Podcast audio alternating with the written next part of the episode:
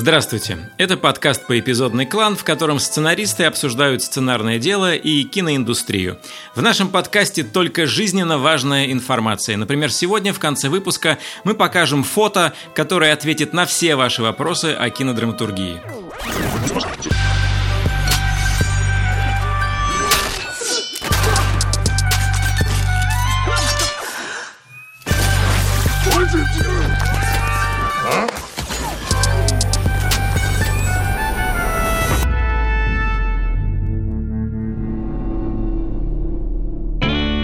Меня зовут Николай Куликов, и я сценарист. Глухарь, Чернобыль, зона отчуждения, полицейский с Рублевки, аванпост – все это написал другой Куликов. Э, меня зовут Роман Кантер, я сценарист э, сериал «Эпидемия», сериал «Мертвое озеро», будущий фильм э, «Серебряные коньки». Будущий блокбастер «Серебряные коньки», ты хотел сказать. Да. да. Я Константин Майер, сценарист, продюсер, волейболист. И сегодня мы хотели поговорить о том, что такое блокбастер и что такое хит, как эти вещи связаны и чем они друг от друга отличаются. Если у вас блокбастер, это совершенно не означает, что это будет хит, а если у вас хит, это совершенно не означает, что это был блокбастер. Да, тогда надо сначала разобраться вообще, что такое кассовый хит, что такое блокбастер, что такое супер боевик, потому что это на самом деле разные понятия. Но мне кажется, проще всего с кассовым хитом. Мне кажется, это все понятно, да? Ни у кого не возникает особых вопросов, что это значит. Да, правильно? я думаю, просто для того, хит? чтобы делать кассовые хиты, люди придумали блокбастеры. Потому что блокбастеры, они как бы сразу обещают какое-то чрезвычайное, исключительное зрелище, на которое все люди, которые могут ходить и смотреть, могут пойти и посмотреть на него в кинотеатре за деньги. Но это сейчас так считается, и началось это где-то с челюстей Спилберга. Да. До этого блокбастером считались просто любой низкобюджетный фильм, который стал успешным и там все ожидания превзошел в своем жанре. Это считался блокбастер. И только uh-huh. когда пришел Спилберг со своими челюстями, пошло и поехало, и блокбастер стал как бы отдельным жанром практически, а, со своими правилами. Uh-huh. И сейчас скорее блокбастер определяет размер бюджета и маркетинговых усилий, которые прикладываются к фильму, и это нам сразу, как зрителю, сигнал. Вот это блокбастер. И ты идешь посмотреть, ну-ка, что они там... Вот это зрелище, да. Что это они там на такие деньжищи-то наснимали, что там можно вообще сделать? Кстати, интересно, что несмотря на высокую стоимость блокбастеров, для студий это что называется safe bet, то есть это часто безопасная ставка, которая гарантированно тебе привлечет людей в кинотеатры. И поэтому блокбастер должен отвечать там ряду, скорее, формальных э, признаков, которые на самом деле влияют на содержание. То есть, скорее, это должен быть high concept. High Concept – захватывающая идея фильма, которая изложена максимально коротко и которая обещает нам аттракцион, которого еще не было. Например, День сурка. А что если один человек каждый день просыпается в одном и том же дне? Терминатор. А что если человек из будущего отправляет робота в прошлое, чтобы спасти свою мать и дать ему родиться?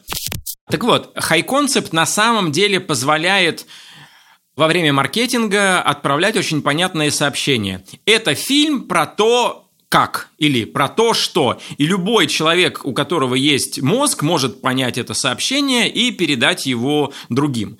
Ну и также в рекламе очень легко показывать э, high concept. В трейлере. В трейлере будет понятен, э, понятен о чем это. Да. Я так понимаю, что вообще само понятие блокбастера как раз, э, как ты сказал, возникает э, вообще в том понимании, которое у нас сейчас есть, вот как раз те годы, типа там в 70-е, 80-е, с появлением вот этих вот больших э, фильмов, причем очень понятной плеяды режиссеров и очень понятных фильмов. То есть это вот Спилберг. Джордж Лукас, Брайан Де Пальма. Коппола. Коппола, был. И Михаил Сигал, по-моему, еще был, но могу тут ошибаться.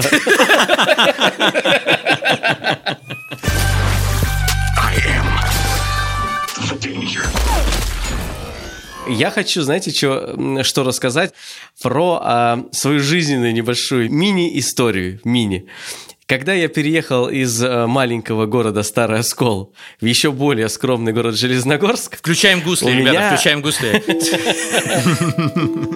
У меня это было после девятого класса и сразу летом, и у меня совершенно не было друзей. Вот просто лето, очень маленький город, у тебя нет друзей, и единственным спасением стал видеопрокат возле дома.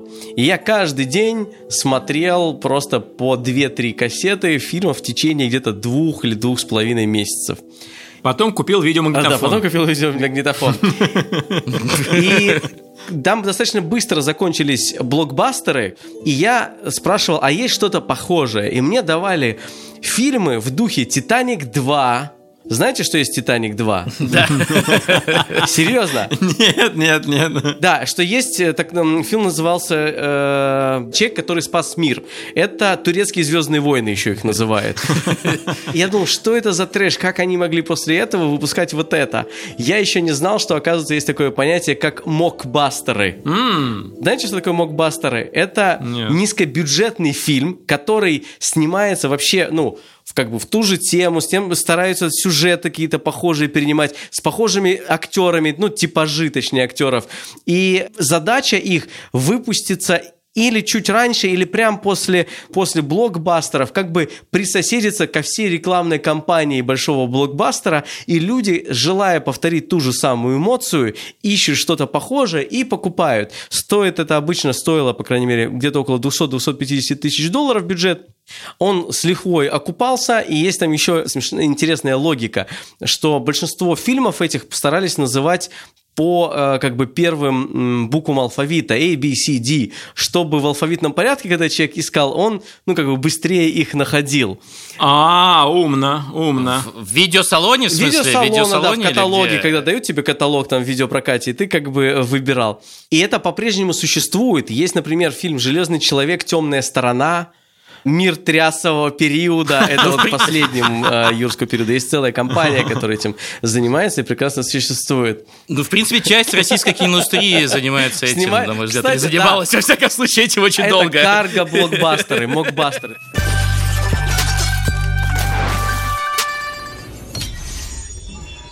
Ошибочно предполагается, что блокбастер это обязательно какие-то роботы, лазеры, чтобы все взрывалось и мелькало.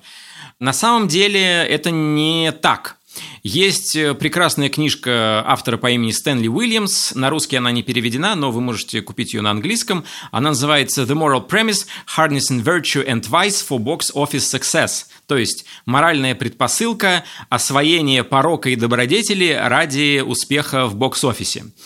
Ее написал э, человек, который в 90-е занимался маркетингом в Голливуде, и он э, составлял э, табличку, чтобы, ну, не табличку, собирал такую бигдату, сам еще вручную, чтобы понять, какие фильмы срабатывают и какие нет. И он обнаружил, что если поставить рядом два блокбастера, которые выходили летом, с похожими актерами, ну, то есть с актерами с, там, с одной категории, в одном и том же жанре, с классными, то, что называется set pieces, и мы потом поговорим про, про то, что такое set pieces. Ну вот, он говорит, что выигрывает в бокс-офисе тот, в котором есть очень ясное моральное утверждение, типа если ты всегда подчиняешься приказам, то ты остаешься одинок, а если ты идешь против приказов э, ради своих там друзей, то ты обретаешь каких-то близких. И если в фильме есть вот такое уравнение, как бы морально-нравственное, то такой фильм всегда соберет больше кассу, потому что на самом деле нам нравятся насыщенные смыслом и какими-то важными для нас вещами фильмы даже про роботов. Ну, потому что это э, больше похоже на жизнь. То есть мы редко, когда проживаем опыт какой-то и не выносим для себя никакой морали. То есть это приближена да, не, просто да, к жизненным да. историям. И очень важная часть блокбастера – это на самом деле история с очень высокими ставками и с э, очень яркими, по-английски это называется set pieces, то есть, грубо говоря, погоня терминатора от э, жидкого терминатора, как я его называю, по виадуку в Лос-Анджелесе – это классный set piece, ты никогда его не видел. Или, например, э, Mad Max Fury Road. Вот это фильм, Да, который состоит остановок, целиком, скорее всего. Целиком из- состоит, целиком из- да, да, да, да, да. И помимо сетфисов, важная часть – это очень высокие ставки с самого начала. То есть герой очень, дол- Ну очень да. быстро должен понять, что если он сейчас не начнет действовать, то его ожидает смерть. И мы должны... Да, а- обычно еще даже больше. Да. Обычно ставка типа жизнь на планете, Армагеддон, Да, как да, бы, да, понимаешь? конечно, То есть, да. типа, обычно ставка выше, чем просто жизнь. Жизнь это как бы, ну, жизнь, как бы, э, что там, как бы. Понимаешь, в аватаре же там ставка тоже, там целая цивилизация, я не знаю, ставка, целый народ, как бы там Ну да, ставка должна быть духе. э, жизнь э, семьи, жизнь племени, жизнь социальной группы, жизнь планеты, жизнь вселенной. Ну, кстати говоря, за счет ставки иногда фильм может стать хитом, да. Но это тема, которая касается всех, скажем так, касается очень широкой аудитории. И еще важная вещь для того, чтобы блокбастер стал хитом, это чтобы тема, на которую он э, рассказывал, она была объединяющей, а не разъединяющей общество. То есть, например, я вот давно ношусь со своим блокбастером про гражданскую войну, э, кунг-фу и инопланетян. Вот сейчас готов новый драфт, над которым мы работали уже, получается, два года.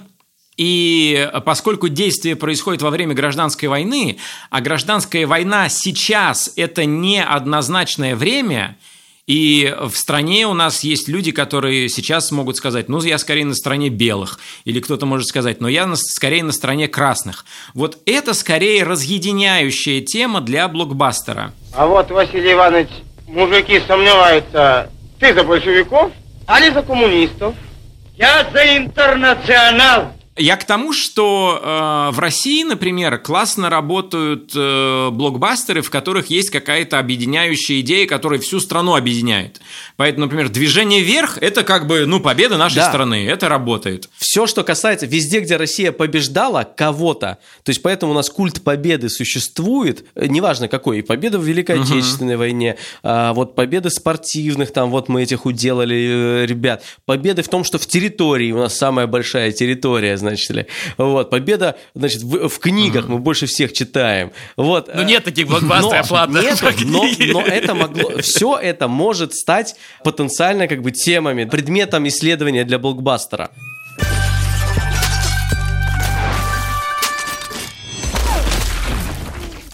Не так много я встречал сценаристов, которые хотят делать кино не по своим законам, а как бы по требованию публики, прислушиваясь, Это правда. прислушиваясь к зрителю, прислушиваясь к тому, что ему важно. И мне казалось всегда, что в этом есть какая-то большая добродетель в том, чтобы доставить радость миллионам, а не в том, чтобы обижаться на миллионы за то, что они не хотят смотреть твое глубокое кино. Ну, помнишь, извини, Коля, у тебя была, по-моему, замечательная просто лекция или мастер-класс э, с замечательным названием «Как писать кино для людей». Да, как писать для людей просто. Я хочу рассказать об этом, потому что я никогда не рассказывал об этом переживании. Меня пригласили на Кинотавр выступить с этой лекцией. До этого я был в жюри Кинотавра за год до этого. И на следующий год меня пригласили прочитать лекцию. И я понимал, что то, что я буду говорить в лекции, будет, скорее всего, противоречить тому, что хотели бы услышать люди, которые будут меня слушать. За день до этого лекцию читал э, Жора Крыжовников, и у него был полный зал. Он рассказывал про комедию. А на моей лекции было, ну, поменьше народу, э, скажем так.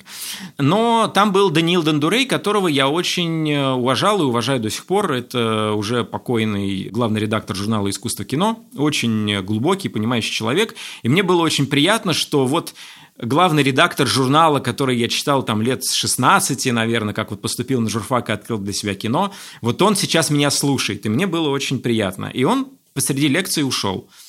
А на следующий день был э, круглый стол, в котором он сказал, что вчера был на лекции, на которой э, господин Куликов говорил вот э, о том, как писать для людей. И по мнению значит, господина Дондурея, я говорил какие-то, ну, я не помню, как он сказал, то ли опасные вещи, то ли вредные вещи. И я говорил о том, что в кино для миллионов могут быть интересные переживания, интересные смыслы, и на самом деле без этого оно не живет, без этого оно не работает. И когда он сказал так, мне было очень э, горько и обидно, потому что мне казалось, что мы отстаиваем примерно одно и то же. Ну, как бы мы отстаиваем попытку волновать э, сердца и умы людей через экран. Просто мне казалось, что классно, когда это происходит одновременно с миллионами зрителей. А, ну вот. И, короче, мне было очень горько, и э, потом Даниил Дендурей умер. Ну, я думал, что однажды мы с ним встретимся, и я ему объясню, что я имел в виду, и он поймет, что на самом деле мы одного поля ягоды. Но этого не случилось. Ну так объясни сейчас. Да, да, Коль, я вот так руками сделаю. Мы показываем, я опишу, мы все показываем сердечки сейчас, кто как может. Э, Костя нарисовал, я сложил из пальцев, э, как неандерталец. Спасибо, ребята, я тоже. Вот. А, Коль, а что ты, по сути, на самом деле имел в виду, чего он не понял, скорее всего, или не успел понять, потому что там ушел и не дослушал, например, какую-то мысль? По-моему, я уже тогда продвигал э, тезис понять и упростить. И у меня э, были три базовые ценности, про которые я рассказывал тогда. Это служение, ясность и боль. И, по сути, если ты пишешь хит или пишешь блокбастер, то есть что-то ориентированное на миллионы зрителей, ты должен преданно служить зрителю – ты не можешь подходить к написанию этого с таким mindset ом, типа, ну, если вы не поймете это, то вы тупые ублюдки, смотрите... Это с... ваша проблема, это ваша проблема. Смотрите типа, «Дом да, 2», да. I'm out of here, знаешь, вот такой вот. Ну вот, первое вот это служение, второе – ясность, то есть зритель ни в один момент истории не должен такой, чё? В смысле, я не понял. Что очень часто бывает в, скажем так, авторском кино. И боль – это, ну, честная работа с... Ну, с переживаниями. С переживаниями, да. Я всегда говорил о том, что надо писать о том только, что тебя волнует, либо в том, что тебе дали, в том, в том заказе, который тебе дали. То есть я бы никогда в жизни сам в здравом уме не начал бы писать «Движение вверх», «Легенду 17», ну, вообще ни один, наверное, из этих фильмов. Но когда тебе поступает такой заказ, и ты исходишь из ценности служения, то ты должен найти в этой истории какую-то свою личную боль, которая будет толкать тебя все то время, пока ты будешь это писать. И мне-то казалось, что это роднит меня на самом деле с э, авторского кино. И вот э, Костя, наверное, лучше знает, в Штатах э, есть специальные психотерапевты для сценаристов, да? Да, я как раз хотел сказать, коучи. Коучи, который, когда тебя как автора нанимают на какой-то большой проект, то понятно, что писать ты это будешь долго, не один год, и это очень, это марафон. Всегда сценарий э, блокбастера, просто большого, любого большого фильма, это марафон. И если у тебя нет личного подключения к этой истории, к этому заказу, то ты не выживешь. И на самом деле и то, что ты создашь, будет мертворожденным. Поэтому нанимают специальные как бы коучи, которые терапевты, которые помогают тебе найти что резонирует в тебе с этой историей, что ты можешь вложить своего в эту историю, чтобы э, ты мог на, uh-huh. на этом топливе ехать, ну, ехать и ехать и ехать. У меня так было прям с физруком с последним сезоном, потому что я после третьего сезона уже, ну, не мог, и Антон Щукин, продюсер э, Good Story Media, он э, сказал, ну, вложи свое прям прям вот свое, что, что бы тебе хотелось. И тема, собственно говоря, сложных отношений с отцом, гиперсложных э, из разных практически миров, это, ну, вот лично моя боль, которая мне помогла, ну, писать этот сезон. Поэтому, не, да, если вы смотрите на блокбастер как на место, где хоронятся ваши переживания и э, ваши личные истории, э, то взгляните на это иначе. Что вы можете вложить своего и какую свою боль вы можете туда вложить?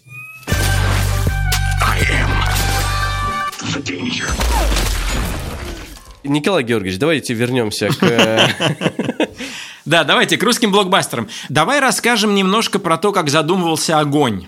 Короче, в конце этого года, в декабре, должен выйти фильм «Огонь», режиссер его Алексей Нужный, и под трейлером, под тизером этого фильма в Ютубе очень много обвинений в том, что мы содрали фильм «Дело храбрых», но это совершенно не так. А, дело в том, что у Леши Нужного был э, товарищ, который работал в авиалесоохране. И Леша говорит, ты понимаешь, что там просто мужики прыгают с самолетов в лес и лопатами и мотыгами останавливают пожары. Мы такие, да не, не может быть, они там вроде воду с самолета сбрасывают. Он говорит, да, если у них дохера денег. Но денег у них на самом деле ни хера нет. Они в лесу по месяцу живут с лопатами и мотыгами, окапывают эти пожары. И мы поехали к ним на базу в Кимры, пообщались с этими мужиками. Это были совершенно потрясающие русские мужики. Вот, знаешь, которые, ну, как вот как бы они какое-то продолжение Руси, понимаешь? Слушайте, ну вы на самом деле, вот как в Советском Союзе бы так сделали, поехали бы, пообщались бы с мужиками ну, и написали бы про них. На самом деле, я думаю, вот это, кстати, никто не знает и не предположил бы, что вы это делали по-настоящему. То есть, вот я сам не знал про это. Для меня это э, удивление и восхищение вызывает. Во-первых, Ром, спасибо. Э, Во-вторых, мы всегда исследуем... Ну, э, у нас же три э, святых покровителя нашей компании э, друг друга, потому что у нашей компании э, друг друга есть три базовые ценности – честность, развлечение, созидание – и есть три святых покровителя. Это боль матушка, любовь мачеха и research батюшка. То есть все начинается с боли, потом к тебе приходит любовь мачеха, и мачеха это потому, что там не безусловная любовь, эту любовь надо в себе как бы развить и над ней работать. Ты выбираешь любить. А research батюшка угу. это уже э, как бы абсолютно мужская разумная фигура, которая так, здесь это исследуем, вставляем это сюда, здесь отсекаем и так далее. Угу. Ну вот. И мы увидели эти захватывающие типажи. Лидер, знаешь, какой-то хохмач у них, человек-скала такой, который просто в целый день может работать, вообще ни слова не проронив. И поспрашивали, каких у них, какие у них бывают страшные ситуации. Но у них каждый день это жизнь или смерть. И что особенно ценно, эти люди спасают, понятно, они спасают и лес, но они спасают не какой-то инфраструктурный объект, там, условно, завод, скажем так, или электростанция, спасают людей, и против них невероятная, непобедимая стихия.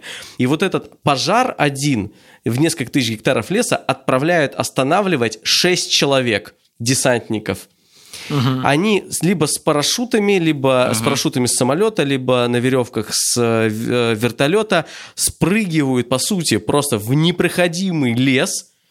И чтобы остановить э, этот пожар, у них есть только лопаты. Все. Ну, там у них бензопилы могут быть мотыги, но по сути вот так вот. У них больше ничего нет. И мы, исходя из этого, сделали историю которая интересна разным поколениям. То есть там есть вопросы, которые волнуют уже взрослых людей, у которых есть дети, есть э, вопросы молодых, которые э, волнуют, есть любовь, есть moral premise. И вот по всем тикерам нам кажется, что мы работу сделали правильно. Теперь мы посмотрим, как это сработает, там какое окружение будет вокруг, потому что там фильмы-конкуренты тоже влияют на сборы. Слушай, Ром, у тебя практически вровень с нами, ну, чуть раньше, там, на пару недель, выйдет в декабре свой блокбастер, который ты писал, «Серебряные коньки». Да, во-первых, надо говориться, что все вот то, что вещи мы сейчас обсуждаем, это то, что мы как сейчас думаем, да, что да, мы выйдем да. в декабре, в Конечно. эти даты, как бы и так далее. То есть это всегда подвешенный вопрос. В любой ситуации это всегда подвешенный вопрос, все может измениться, планы прокатной кампании, там, ну, много-много-много всего. Но мы сейчас, понятно, что э, в июне 2020 года сейчас в такой странной ситуации кинотеатры по факту сейчас пока закрыты. Ну, оставим это за скобки. Фантазируем, да-да-да. Мы, это важно просто сказать, что мы, что касается э, коньков, это так интересно, интересно, что у вас фильм про огонь, у меня фильм про лед, про воду, я не знаю, про лед и пламень, понимаешь, как бы все такое. У вас, у вас про э, настоящих героев сейчас, которые вот сейчас живут рядом с нами. У меня про людей, которые давно там умерли и которых никогда не существовало. И абсолютно был обратный подход, потому что вы увидели этих героев, и вы их описывали, и вы почувствовали эту эмоцию. А мне как раз приходилось их из, вот, из воздуха как-то создать создать, угу. то есть создать живых персонажей в абсолютно фантазийном, э, несуществующем мире. У меня все началось с того, что действительно это первый проект, к которому я сознательно подошел как блокбастеру. Я могу прям точно это сказать, потому что, ну, во-первых, это уже некий этап моей карьеры, когда я начал в этих вещах как-то чуть-чуть ориентироваться и понимать, как это делать. И э, так как мы сразу поняли, что это дорогой фильм, что он может, не может стоить ну, дешевле определенной суммы, а это там топ, я не знаю, 3-4 фильма вообще в год за такие деньги снимаются в России, то, соответственно, конечно, он должен быть блокбастером. Он должен писаться как блокбастер, он должен задумываться как блокбастер, он должен собирать как э, блокбастер, э, как успешный блокбастер. Вот. И поэтому все там началось удивительным образом как раз вот с образа, что ли, с мира. То есть это история, которая началась с некого мира. А мир был такой. Мне просто ночью, вот до сих пор помню, э, часа в пол второго утра приходит в WhatsApp сообщение от продюсера Петра Нурова, с которым мы уже работали к этому моменту, делали там «Мертвое озеро», были знакомы и так далее. И он вдруг мне присылает видео, которое в то время ходило по интернету, где был очень красиво снят э, заснеженный Петербург современный. Вот просто заснеженный на коптере, как-то очень-очень-очень красиво. То есть это прям было какое-то очень популярное видео в тот момент. И он мне его прислал, а потом прислал то, что замерзли каналы в Амстердаме, и все катаются на коньках. И вот эти очень красивые кадры людей, катающихся на коньках по настоящим замерзшим каналам. В общем-то, а потом сказал, что я в детстве читал такую книжку «Серебряные коньки». Говорит, вот у меня что-то такая вот фантазия сейчас появилась. Я не знаю, что это значит. Типа, давай, как бы, есть какие-то мысли? И э, каким-то удивительным образом, по совпадению, по, ну, по проведению, я не знаю, оказалось, что только-только вот research батюшка начался, и я тут же узнал, что, оказывается, в Петербурге реально в 19 веке замерзали все каналы, и люди на них катались, и там была жизнь. То есть вся жизнь перемещалась полностью на эти каналы. Там были ярмарки, там был цирк, там были, собственно, дороги, потому что основные дороги не разбирали от снега, ну, не очищали от снега, и люди ездили ездили по, на санях, на, на коньках, на все что угодно. Я вот увидел вот это вот. И я почитал, такое было в Лондоне, такое было в тот же момент в, в, в Нью-Йорке. И я вдруг понял, это мир мир как бы зимнего Петербурга, вот этих каналов и так далее. А теперь нужно придумать туда, собственно, историю а, героев и, и так далее. И я вот остались шел от этого. Ме- остались мелочи. Да, мелочи. И дальше я просто я дальше шел по неким архетипам. Я подумал, а что работает в кассовых фильмах, да, в блокбастерах больших? Я подумал, что точно работает. Э, ну, то есть я уже понимал, как момент, что у нас будут всякие погони на коньках. Я еще не знал, какие, но точно знал, что кто-то за кем должен драться. Вот, это сет-писы. Да, это сет-писы появились в голове, да. А потом я подумал, любовь. Любовь работает конце концов. Потому что я вспомнил, как э, мы с Мистецким, с Михаилом, моим соавтором по «Хорошему мальчику» получали там какую-то награду сценарную, значит, за, за этот фильм, и со сцены, вручая, актриса Юлия Хлынина вдруг повернулась и, и вне сценария вдруг сказала очень как-то трогательно, очень наивно, но мне почему-то очень понравилось это в тот момент. Она сказала, ребята, пишите фильмы про любовь.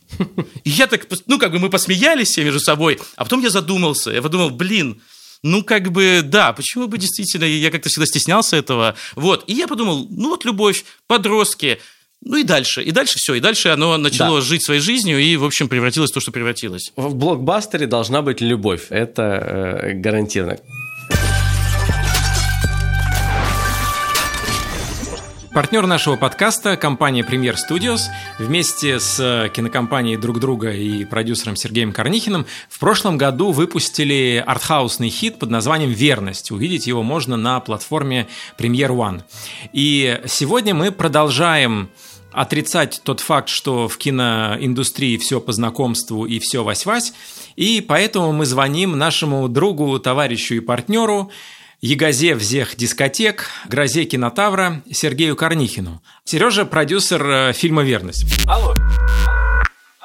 Сереж, мы сегодня говорим про хиты и блокбастеры, и чем mm-hmm. одно отличается от другого. Вот мог бы ты объяснить тем, кто, может быть, не до конца понимает, какие были сборы у фильма «Верность» и почему эти сборы можно считать э, хитом в российском прокате? Значит, э, фильм «Верность» собрал в российском прокате э, почти 100 миллионов рублей. А если считать СНГ, то и больше 100 миллионов рублей. Э, для Коли Куликова это сумма, которую на кофе в основном тратит каждый день. В том смысле, что он даже не запускает сценарии, если они претендуют на такой прокат. Но если взять сегмент авторского кино, то это на самом деле фантастический результат, потому что у нас есть условный потолок, на который можно ориентироваться. Это фильмы Андрея Звягинцева, самого, пожалуй, признанного международно режиссера авторского кино. Человека самым мощным, наверное, собственным брендом э, в этом смысле. Вот его фильмы последние собирали тоже 110-120 миллионов рублей. То есть это абсолютно сравнимые показатели. Вот мы э, сегодня пытались э, вывести какую-то формулу, что ли, того, из чего складывается блокбастер и из чего вообще складывается хит. Вот э, можешь ли ты на примере верности сказать, из чего может сложиться хит вот э, в этом э, артхаусном гетто, как ты его назвал, но мы называем его э, полисадник авторского высказывания? Ну, самое главное, мне кажется, это актуальность высказывания, да, то есть если, если ты нащупал угу. какую-то тему, которая актуальна для сегодняшнего кинозрителя, и, и причем не просто кинозрителя, а именно мувиговеров, то есть для ребят от там 16 до 22-3 лет, то есть шанс, что твой фильм даже в рамках этого гетто станет хитом. И в этом смысле верность претендовала ровно на это. Да? Мы обсуждаем вопросы, связанные с верностью, изменами и с отношениями внутри пары и э, о том, как принципы этих отношений меняются на фоне так называемой новой этики, условно говоря. И это как угу. будто бы волнует нашего зрителя сегодняшнего, тех людей, которые ходят в кинотеатры, и, и в том числе, и которые готовы при этом смотреть авторское кино. Ну, фильм вообще заработал, я правильно понимаю? Вот, вот для всех, а, для прокатчика, для продюсеров, он вообще заработал какие-то деньги, да? Но, скажем так, прокатчик заработал, и наш партнер Премьер Studios, и Э, портал Премьер, One, тоже, насколько я знаю, довольны этой сделкой. Э, мы с Валерой Федоровичем, как продюсеры, ничего не заработали практически, мы скорее окупили свои затраты. Но э, в, как бы в этом эм, в авторском, в авторском разряде уже это считается гигантским достижением, потому что понятно, что 90% авторских фильмов теряют деньги. Точнее, продюсеров и инвесторов авторского кино теряют деньги. И можно увидеть статистику, что в кинотеатрах фильм «Верность» посмотрело 154 тысячи человек. Вот если сравнивать эти цифры с э, цифрами онлайн-проката, сколько зрителей было онлайн у «Верности»? в несколько раз больше. Вот так вот я могу ответить, но это, это существенно. Опа. То есть это на, да, это сотни процентов, да. То есть если бы теоретически, если бы этих зрителей вытащить угу. в кино, мы бы жили в другом мире. Но пока... И это уже, на самом деле, большой успех. Класс, Сереж, спасибо тебе большое. Э, повиси на трубочке. Встретимся в соседнем кабинете.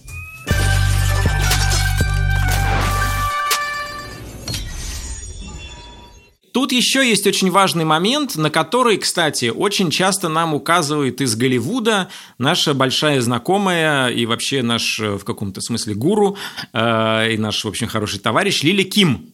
И она говорит, вот из Голливуда как бы виднее, что в России, ну, российские авторы сидят на сокровищах. У нас Угу. Невероятная фактура, огромное количество как бы проблем, огромное количество классных историй не рассказанных, огромное количество мифов, огромное количество героев, и мы их не используем. И мне кажется, что на самом деле успех фильма «Холоп» во многом связан с тем, что это принципиально русская история с русскими кодами, с русской фактурой и что-то очень глубоко наше. Да, Фильм «Холоп» собрал э, в прокате в новогоднем прошлого года или этого года, как правильно сказать, больше трех миллиардов рублей на данный момент самый большой кассовый успех в России а, из mm-hmm. того, что мы можем посчитать. Но при этом, я так понимаю, вы со мной, наверное, согласитесь, хотя, может быть, это не блокбастер. Это не блокбастер, но mm. это хит, который кажется, ну, он был, он не был таким предсказуемым с самого начала. Никто не, не ожидал таких результатов. Даже, мне кажется, миллиард никто от него не ожидал. Ну да, давайте прям напомним ситуацию, которая была. Вот у нас каждый год происходит сейчас уже последние, там, не знаю, какое-то количество лет новогодняя битва, угу. значит, в которой выходят большие фильмы, собственно, блокбастеры, как правило, а которые а, претендуют на вот этот пирог. Пирог, он там в районе 6, там, 5-6 миллиардов рублей угу. потенциально, которые можно поделить за, это, за эти долгожданные 10 дней праздников, как бы, да, то есть там в день можно зарабатывать там по 200 миллионов рублей, например, угу. в эти дни э, с проката. И, значит, были разные участники этих событий, событий. В этом году были три главных э, претендента. Был фильм «Вторжение», соответственно, франшиза, вторая часть э, фильма «Притяжение», который уже собрал миллиард э, до этого, то есть обладал узнаваемым брендом. Ну и по бюджетам, по маркетинговой кампании это чистый блокбастер, конечно. Да, И это хай-концепт тоже. И это хай-концепт, это другой жанр, это жанровое кино, максимально похоже на американские фильмы, много с- графики, спецэффектов и так далее, так далее. И другой фильм э, «Союз спасения», то есть русская история, исторический блокбастер в исполнении от создателей других исторических блокбастеров Да. типа «Викинга». В итоге, короче говоря, оба этих фильма, я не помню, возможно, формально э, вторжение добралось там до отметки в миллиард, по-моему, не добралось немножко. А Союз спасения точно не добрался, причем м, прилично. Вот. И а, при этом Холоп превзошел все предсказания, ожидания, собрав вот больше, более 3, миллиардов рублей, собрав, собственно, львиную долю этой кассы. Я почему говорю, что это уникально и максимально подходит для России? Потому что здесь, в этом фильме есть такие как бы смыслы, такой дух, который свойственен только нам. Потому что, обратите внимание, ну вот мажор, неприятный такой чувак, но с интересной болью, потому что у него есть боль, связанная с отцом. Он так задолбал своего отца своими проказами, что отец нанял специальных актеров и режиссеров, которые разыграли ситуацию, как будто он попал в прошлое, в 1860 год, за год до отмены крепостного права, простым холопом в простую русскую деревню. И все эти актеры э, погружают его в максимальное, как бы, в максимальный стресс. И находясь в этом максимальном стрессе, где он лишен своих там гаджетов, своего влияния, где его постоянно бьют, он исправляется. Мне кажется, здесь срабатывает, почему это попало в огромное количество людей, это срабатывает очень высокий запрос на социальную справедливость. Мы на самом деле Да. очень просто хотим какой-то справедливости, и мы, с одной стороны, ненавидим, я сейчас как, э, ну, не отделяясь от русского зрителя, мы, с одной стороны, ненавидим как бы вот этих мажоров зажравшихся, которые, ну, что хотят, то и делают, не несут ответственности за это. Но, с другой стороны, мы их, смотрите, не изгоняем, мы не выгоняем их в другую страну, мы хотим их перевоспитать. Все равно он наш, мы его, надо его просто перевоспитать. Ну, естественно, по-русски перевоспитать, значит, э, хитростью и тумаками. Вот э, двумя двумя способами. И у меня лично, при том, что, ну, обалденное приключение, обалденное кино, и я смеялся много раз, главный, единственный у меня вопрос к нему, это как раз про moral premise, потому что то, чем это заканчивается, мы как бы можем сделать единственный вывод. Если ты оступился, тебя нужно как бы бить. И это как бы правильно, и это должно продолжаться, как бы этот цикл, он должен повторяться и повторяться. Когда в конце э, в этом сеттинге, в этих обстоятельствах оказывается новый мажор, мы говорим, что в принципе этот маховик, он должен быть, ну, все время, и только он и работает. Вот исправление через, как бы, э, на насилие. Но если смотреть на это как на блокбастер просто, который на русской почве, с русскими паттернами работает, у которого есть хай-концепт, в котором есть любовь, в котором много комедии, то есть в остальном все это э, точно блокбастер. Несмотря на то, что изначально он не рассматривался как блокбастер. И тут есть еще один момент, я увидел, про который мы, про который, мне кажется, надо сказать, но мы про него не сказали. Хит всегда создает ощущение безопасности для зрителя. Ты, если приходишь на хит с ребенком, э, с мамой, то есть с такими как бы группами, которые мы считаем нравственно уязвимыми, как бы, или эмоционально уязвимыми, ты уверен, что все, что они увидят в этом фильме, их не испугает, не заденет, не вызовет отторжения. Даже когда в самом начале он садится в машину, и когда Да, после этого да. он едет с полицейским на багажнике, мы не видим, как этот полицейский падает и ранится. Это все остается за кадром. И авария тоже остается за кадром. Да, да. Да. Когда его бьют кнутом, э, наказывают на, в этой уже деревне, мы не видим ни шрамов, мы видим как бы красивого парня с э, классной спиной, мы не видим э, вот даже звуки хлыста, они такие очень не страшные как бы, а уж ударов мы тем более не видим. При этом там есть еще, смотрите, такая тонкая достаточно э, дилемма, э, тоже для зрителя оставлена. Смотрите, в начале истории, да, ты видишь, что этот чувак э, не прав, назовем это так, да, но ведь его отец, который с ним так так поступил. Мы же тоже, как зритель, Да. не до конца-то уверены, насколько э, он прав в этой ситуации. При этом, смотрите, что они сделали. Они сделали этого, они могли сделать этого человека каким-нибудь генералом ФСБ. Знаете, такой гармаш бы играл, такого, я генерал ФСБ, как бы, да, такой, я сейчас отправлю своего сына, значит, в это, в бармейку, вот, а вот это все. Но у него есть и своя история любовная там, э, что могло и без нее бы обойтись, да, в каком-то фильме, могли вообще про нее забыть, как бы. Но это да- дает тебе дополнительный бонус а, эмоциональный, с которым ты работаешь там а, в фильме. И у меня есть запись, эксклюзивчик, так сказать, от продюсера фильма «Холоп» э, Эдуарда Илояна. Я его спросил про то, что он увидел в сценарии м, фильма «Холоп», что заставило его, в общем, заинтересоваться этим проектом и э, обратить на него внимание. Вот э, пленочку, пожалуйста. Наши ожидания от проката после финальной сборки были высокими, но, наверное, в два, в два с половиной раза ниже итоговых результатов. Ну и тем слаще результат, конечно же. Первый драфт сценария показал Таймураз Бадиев. Сценарий родился в недрах его студии Мем Синема. Мне и продюсерам Yellow Black and White очень понравился хай-концепт проекта, который одновременно напоминал и шоу Трумана, и Иван Васильевич меняет профессию. Но и, в принципе, попадание мажора в крепостное право, как нам показалось, это рыба на суше, и это новая история для нашей э, киноиндустрии и имеет большой комедийный и большой коммерческий потенциал. Но и вообще, конечно же, это победа большой-большой команды людей и большой команды продюсеров и киностудий КИТ, и Центру Партнершип, и ВГТРК, и Газпром Медиа, ТНТ. Ну, в общем, да.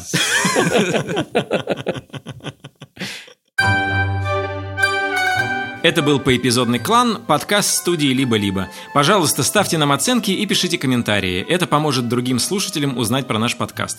А над этим выпуском работали редактор Андрей Борзенко, младший редактор Ильдар Валиулин, продюсер Павел Боровков, звукорежиссер Павел Цуриков, композитор Кира Вайнштейн.